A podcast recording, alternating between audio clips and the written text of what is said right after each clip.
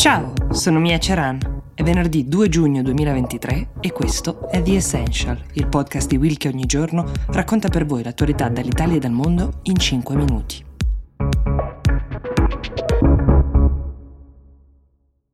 La puntata di oggi è tutta dedicata al tema dei diritti civili perché ci sono diversi casi nel mondo che vale la pena raccontare, anche per ricordarci che i diritti è sempre bene difenderli, anche quando ci sembrano garantiti o addirittura scontati. Partiamo dalla Russia, dove alla Duma, cioè la Camera bassa del Parlamento russo, qualche giorno fa è stato presentato da oltre 400 deputati un disegno di legge che, se approvato, avrà serie conseguenze per le persone trans del paese, perché introduce il divieto di sottoporsi agli interventi chirurgici che chi attraversa una transizione di genere deve effettuare per poter cambiare sesso, quelli per intenderci che mutano l'aspetto degli organi genitali esterni, cioè falloplastica e vaginoplastica. Ora, sembra molto probabile che il disegno di legge um, diventerà effettivamente legge e che l'unica eccezione per questo tipo di interventi verrà fatta per coloro che hanno uh, anomalie fisiologiche congenite, cioè dalla nascita, ma sarà una commissione medica istituita ad hoc, composta appunto da medici ma controllata dal governo, a stabilire caso per caso se si può procedere con l'intervento o meno. Non solo quindi sarà vietato sottoporsi a interventi di questo genere sulla base di scelte e di decisioni dell'individuo, ma sarà quindi anche impossibile ottenere la riassegnazione del proprio sesso all'anagrafe. E questo per assurdo vale anche per chi la transizione di genere l'ha compiuta prima di questa legge, il che significa che ci saranno degli individui che hanno effettuato un percorso spesso anche molto doloroso e psicologicamente impegnativo, ai quali però verrà negato il completamento di questo percorso, cioè il riconoscimento della propria identità. Chi ha scritto il testo sostiene che l'intento sia quello di proteggere la Russia con i suoi valori, le sue tradizioni familiari e arginare l'infiltrazione dell'ideologia antifamiliare occidentale. Una volta completato l'iter in Parlamento, l'ultima firma su questa legge spetterà a Vladimir Putin in persona.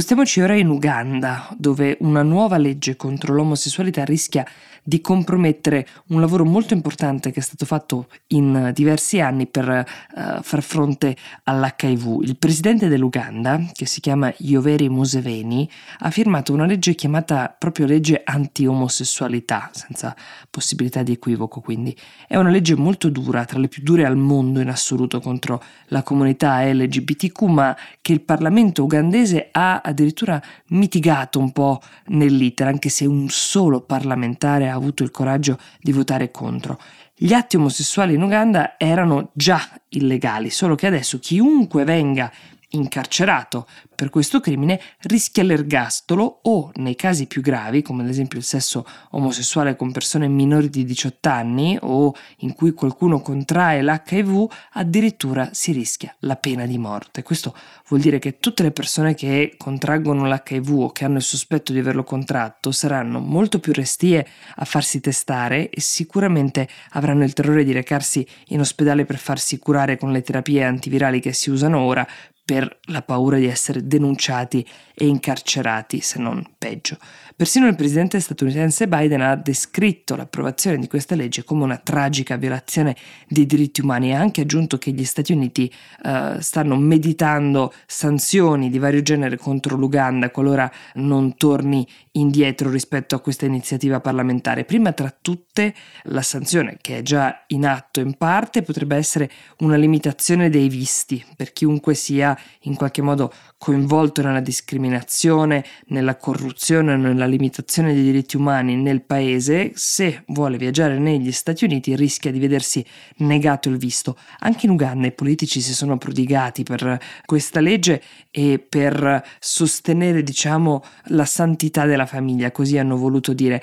Nessuno è interessato agli adulti consenzienti che praticano del sesso omosessuale in privato, ha spiegato uno dei legislatori uh, che ha redatto il testo. Il problema sono coloro che fanno pubblica manifestazione della propria inclinazione che cercano di irretire altre persone e a svolgere certe pratiche. Capite quanto possa essere sottile e assolutamente soggettiva uh, una legge di questo genere. Al momento la legge è passata in Parlamento, ma eh, c'è ancora una speranza che le cose possano cambiare considerando che appunto gli Stati Uniti si stanno prodigando per queste sanzioni. Per ora qualche visto, come vi dicevo, è già stato negato, ma quel che potrebbe funzionare ancora meglio sul fronte delle sanzioni potrebbe essere una serie di penalità commerciali, essendo gli Stati Uniti uno dei mercati più interessanti e ricchi che l'Uganda ha. La preoccupazione maggiore, come vi dicevo prima, è quella che riguarda le persone affette da HIV. Nel 2021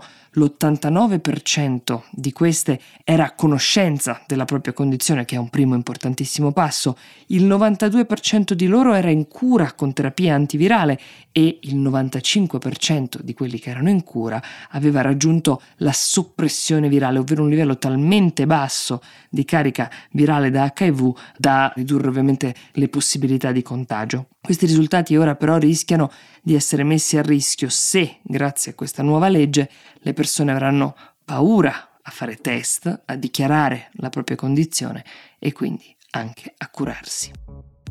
The Essential per oggi si ferma qui, io vi do appuntamento a domani con la puntata del sabato, quella confezionata con i vostri suggerimenti e vi auguro un buon fine settimana e una buona festa della Repubblica.